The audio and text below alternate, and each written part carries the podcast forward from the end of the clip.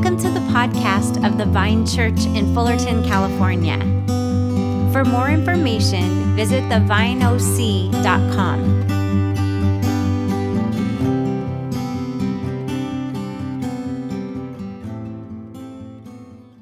Now, although I'm here leading the service, I'm actually on vacation and study leave until the end of July. And so I've invited a friend, uh, a, a, dear friend, to, to bring the message today, Gary Jones. If you don't know Ger, he is the lead pastor of Vintage Church LA, one of our close sister churches, and they're just doing an amazing work in LA. And uh, Ger's just been a friend for many years, and he's also the regional leader of our family of churches, and he's just an amazing pastor and leader and friend. So we're just so blessed to have him here with us, and I know you'll be blessed. But with that said, let me pass it over now to Ger. Hey, the Vine Church, it's Ger here from Vintage. Good to see you. And it's a great delight to be with you again and to be uh, diving into God's Word together. So, hope you're well. Many blessings from us here at Vintage to you guys. And we're just so glad to be in this together and uh, worshiping together and serving Christ together.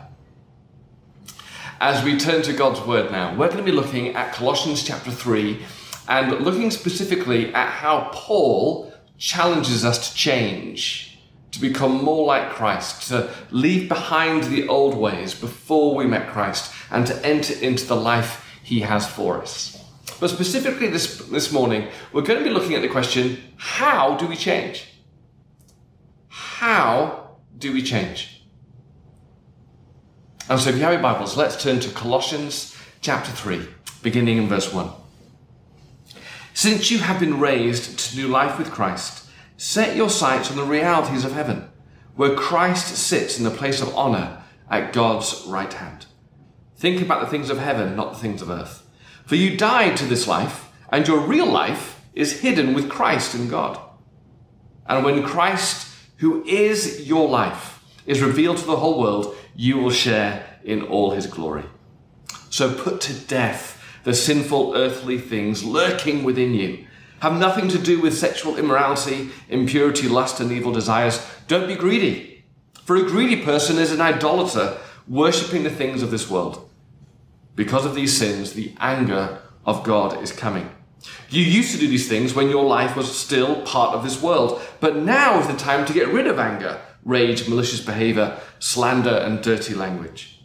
Don't lie to each other, for you have stripped off your old sinful nature and all its wicked deeds. Put on your new nature and be renewed as you learn to know your Creator and become like Him. In this new life, it doesn't matter if you are a Jew or Gentile, circumcised or uncircumcised, barbaric, uncivilized, slave or free. Christ is all that matters, and He lives in all of us. Since God chose you to be His holy people He loves, you must clothe yourselves with tender hearted mercy kindness, humility, gentleness, and patience. Make allowance for each other's faults and forgive anyone who offends you. Remember, the Lord forgave you, so you must forgive others. Above all, clothe yourselves with love, which binds us all together in perfect harmony. And let the peace that comes from Christ rule in your hearts. For as members of one body, you are called to live in peace and always be thankful. Let the message about Christ in all its richness fill your lives. Teach and counsel each other with all the wisdom he gives. Sing psalms and hymns and spiritual songs to God with thankful hearts.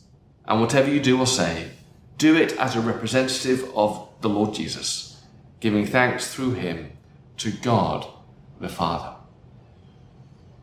May we pray quickly. So, Father, we thank you for this word. We pray that as we study it, as we meditate on it, that your spirit would animate it and that we may become more like Jesus. We may begin to journey and go deeper in our journey, to leave behind the old way before we knew you, and to step into who we now are in Jesus Christ. In Jesus' name, Amen. Paul lays out for us the new life that we have in Jesus Christ. He says, Your new life is now hidden in Him. You no longer live the old life. You no longer are known by your old life, but now in Christ you're born again, you're new. Your life is now hidden in Him, and therefore you are to live into who you now are into love, into peace, into humility. To leave behind the old ways of anger and rage and malice. Paul is calling us to change. Paul is calling us to live into Christlikeness. I don't know about you, but the last few weeks and months, it's reminded me how much I need to change.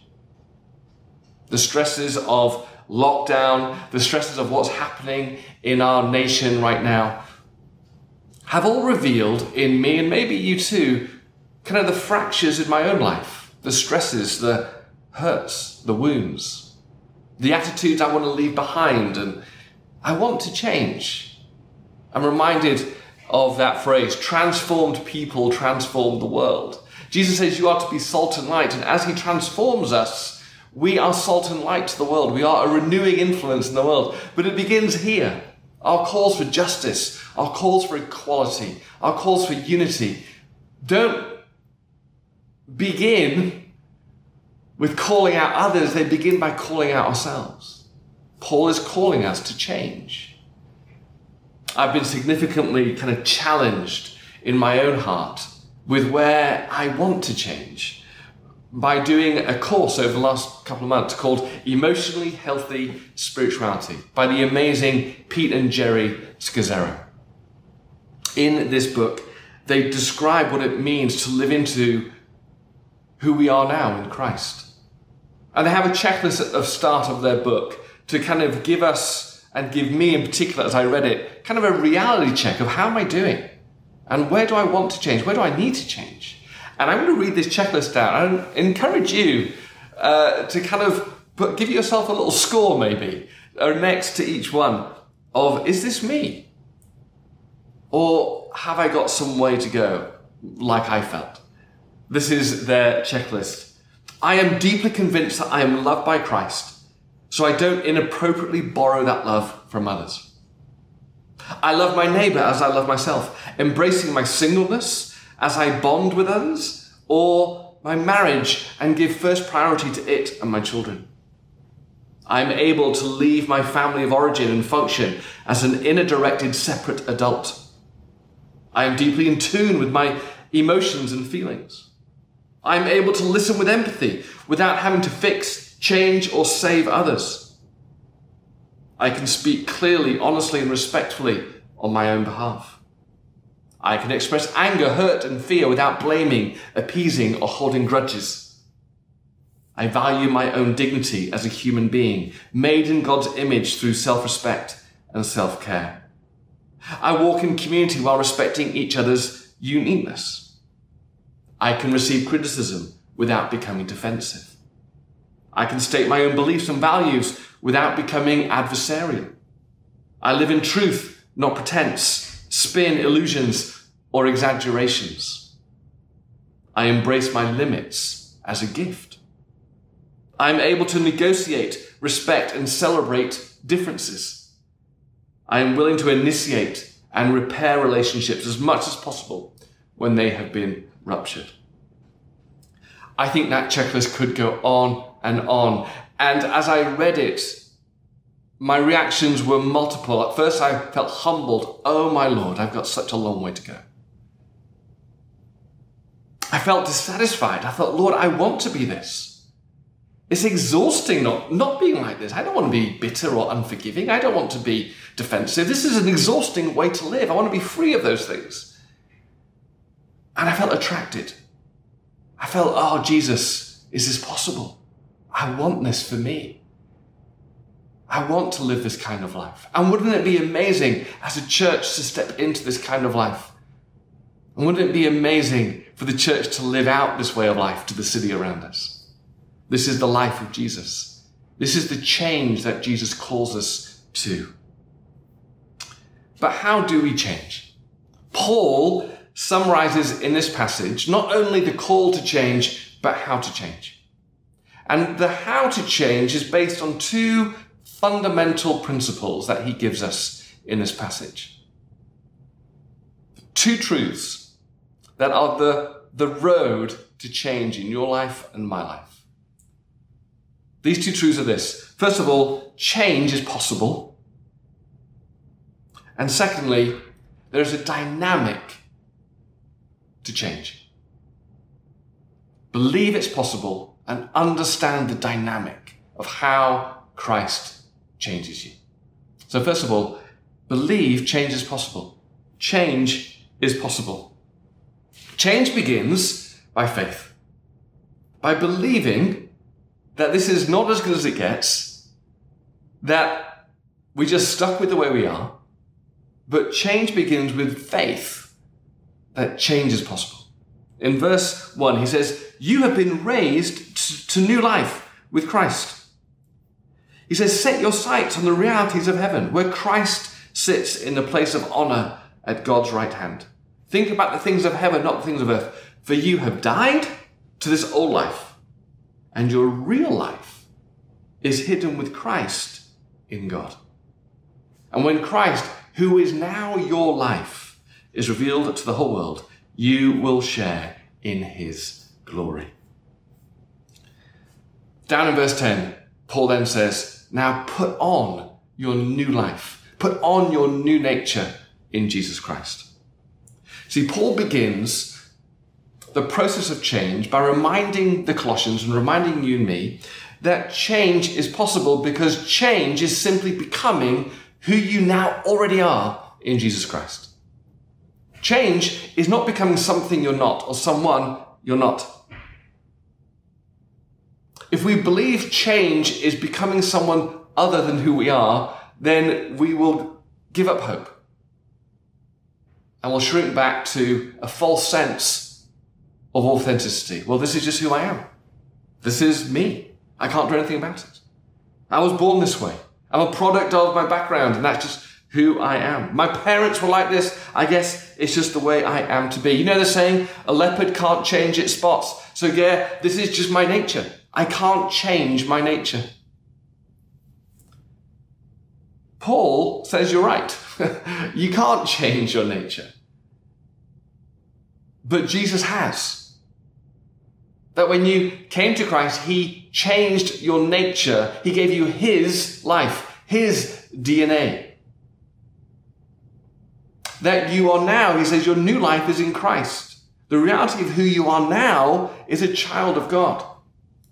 Your old nature has been put to death on the cross, and Jesus has given you his likeness. Jesus put it, put it this way you are born again. That you are a new creation, Paul says in Romans and Corinthians. He says, The old is gone, the new has come. Therefore, change is not trying to become something you're not.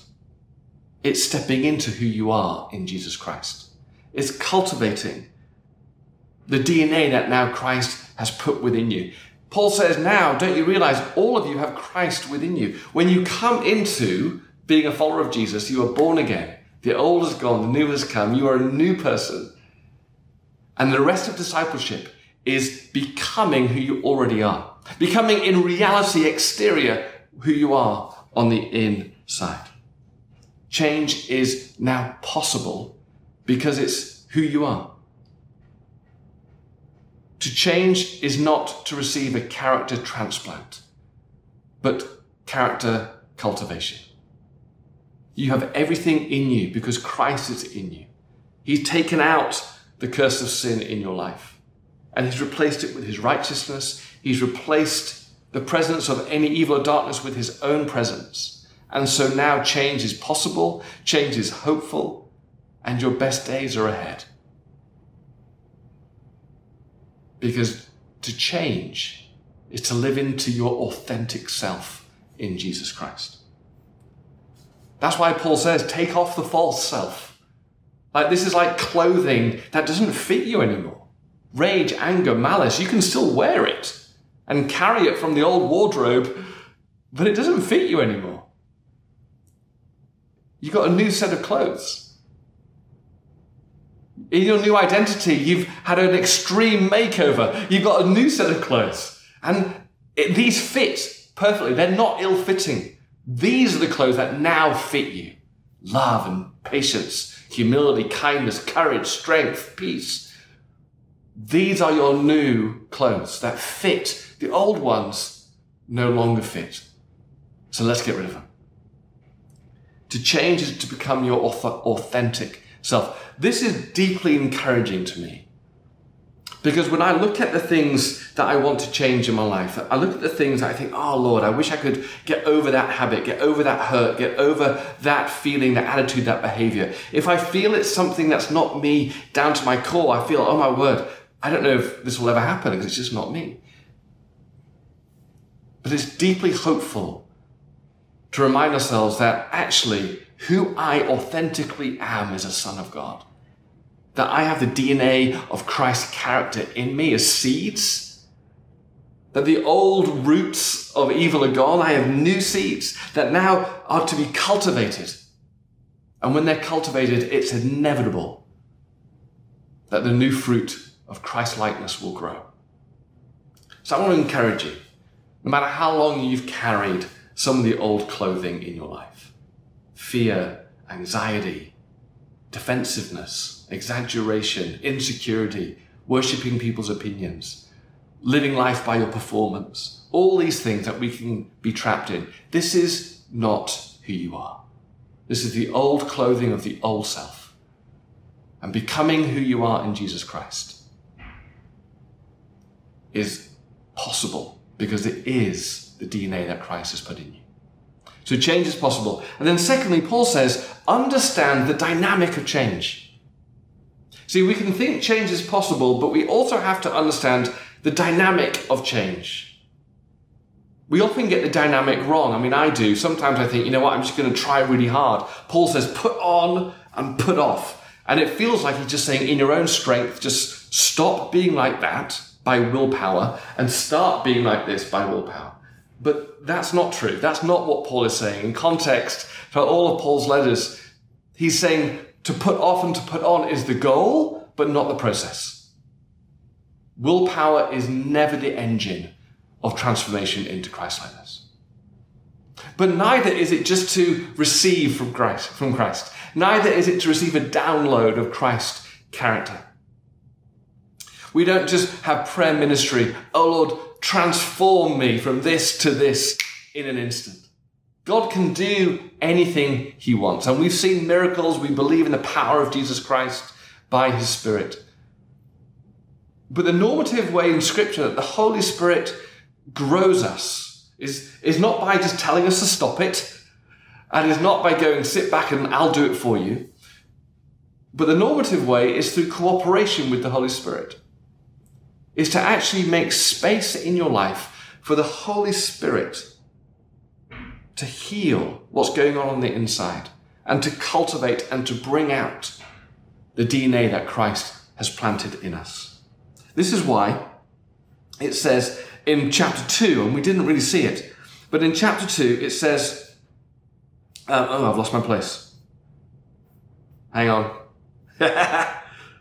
in chapter 2 he says this, let your roots grow down into Christ and let your lives be built on Him, then your faith will grow strong and you will overflow with thankfulness. You see the connection here. He's saying, grow your roots into Christ, and the fruit of that will be thankfulness. The fruit of that will be growth. Jesus put it in a different way. In John chapter 15, he said, he said, I am the vine, you are the branches. Those who remain in me and I in them will produce much fruit. For apart from me, you can do nothing. He says, willpower ain't going to cut it. Yes, you are already in Christ. You already are a son and daughter of Jesus Christ.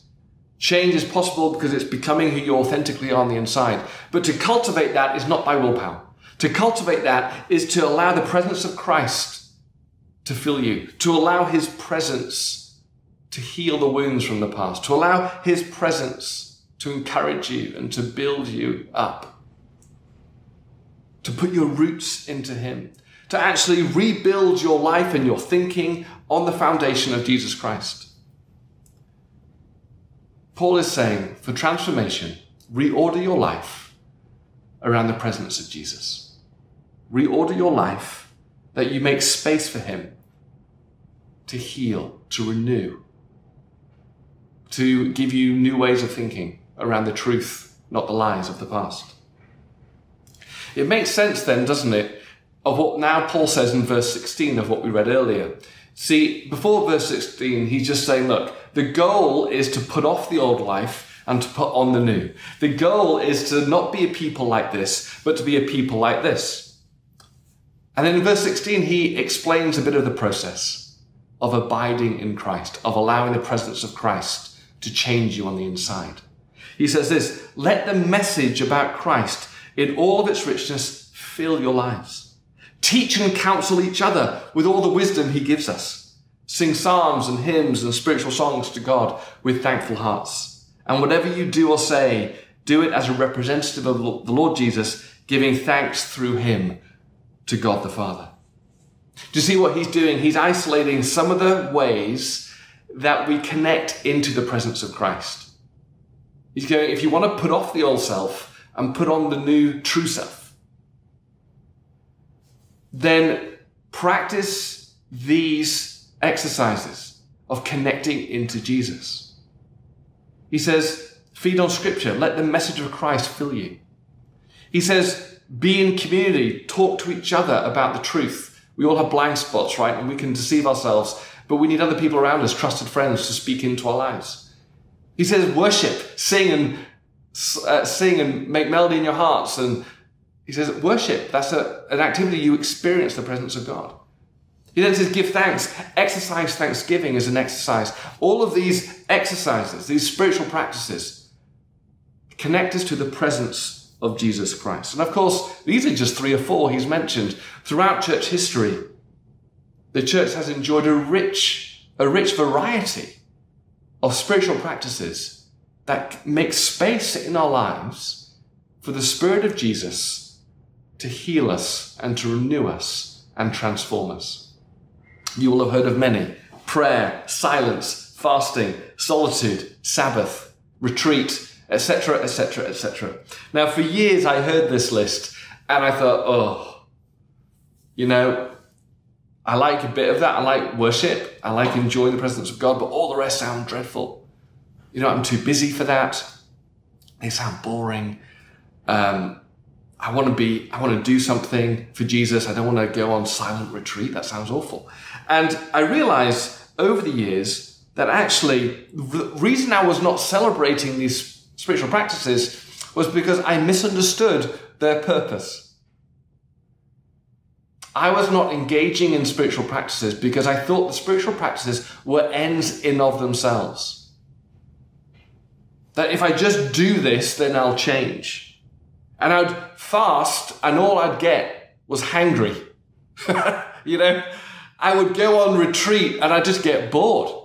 I'd kind of sneak the golf clubs in the back of the car. You know, um, Sabbath was like, oh my word, this sounds so boring. And it's because I was seeing these practices as an end in of themselves, as opposed to using these exercises to pull me away from the busyness of life, to pull me away from the lies of the enemy, to pull me away from the old habits and actually connect me into Christ's presence, make space for him. Pete Scazzero, in his book Emotionally Healthy Spirituality, said this. He said, These practices don't save us, but they are indispensable for growth. Think of it this way we are not saved by reading the Bible, we are not saved by prayer, we are not saved by worship. We are saved by trusting in Jesus Christ alone, who died for our sins and rose from the dead. But if we are not routinely reading scripture, praying or encountering God in worship, it is unlikely we are growing much spiritually. A spiritual practice is an essential delivery mechanism for God's grace and goodness in our lives. Over the past two years, doing this emotionally healthy spirituality course, they've encouraged us to press into practices not as an end in of themselves, but practices to make space in our inner heart, in our lives, for the presence of Christ to transform us. One of the practices has been silence. And I gotta say, it's been so hard just to sit in silence. and allow this Holy Spirit to work. It's been one of the essential practices of the Christian church for centuries, but it's been very, um, it's been forgotten recently.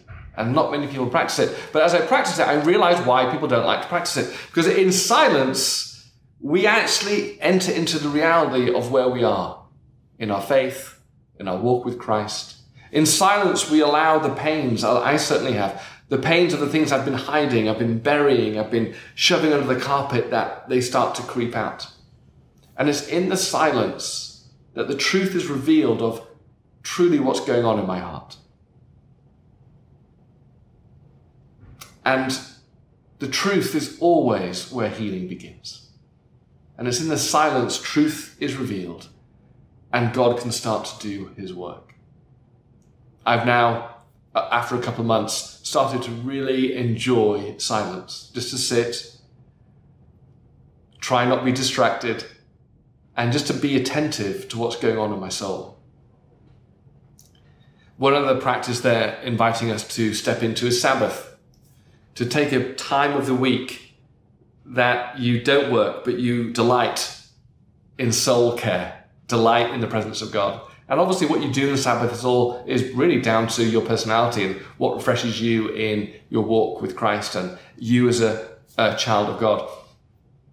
And I'm going to start practicing that. I'm going to start entering into what does it mean to actually put away the busyness. I overfunction, I overwork at times.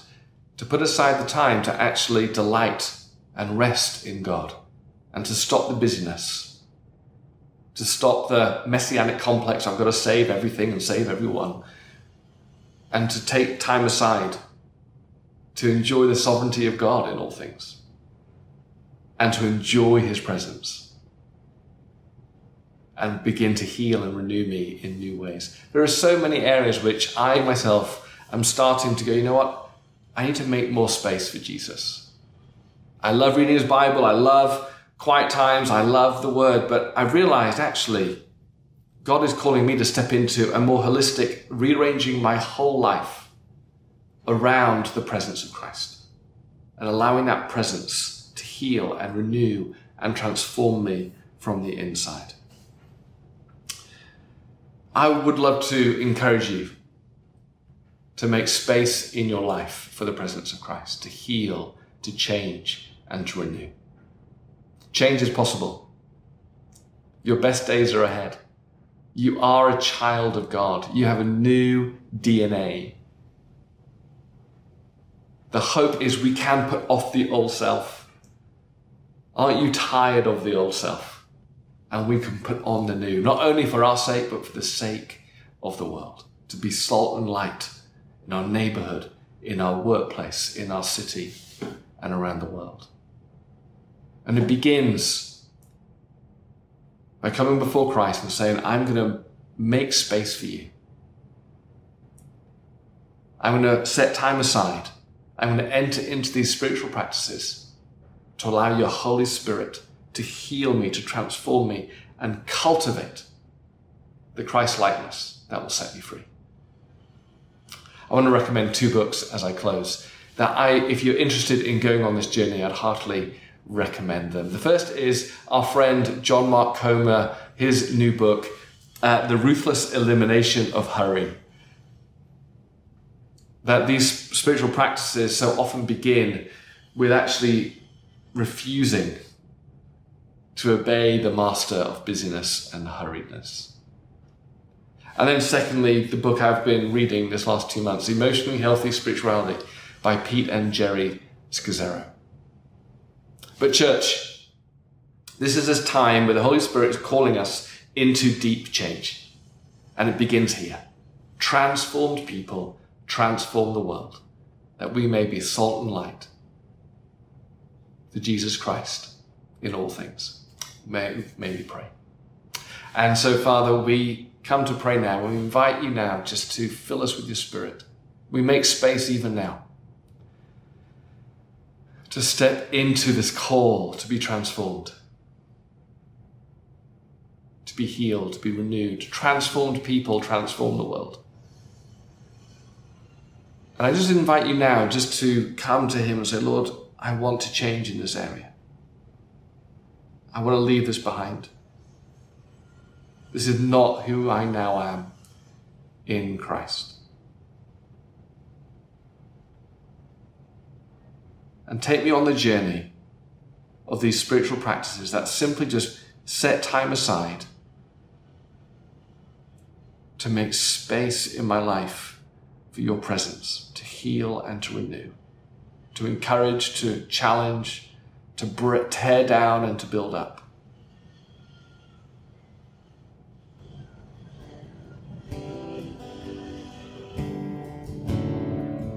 Come, Holy Spirit. breathe into us the life of Christ. In Jesus' name.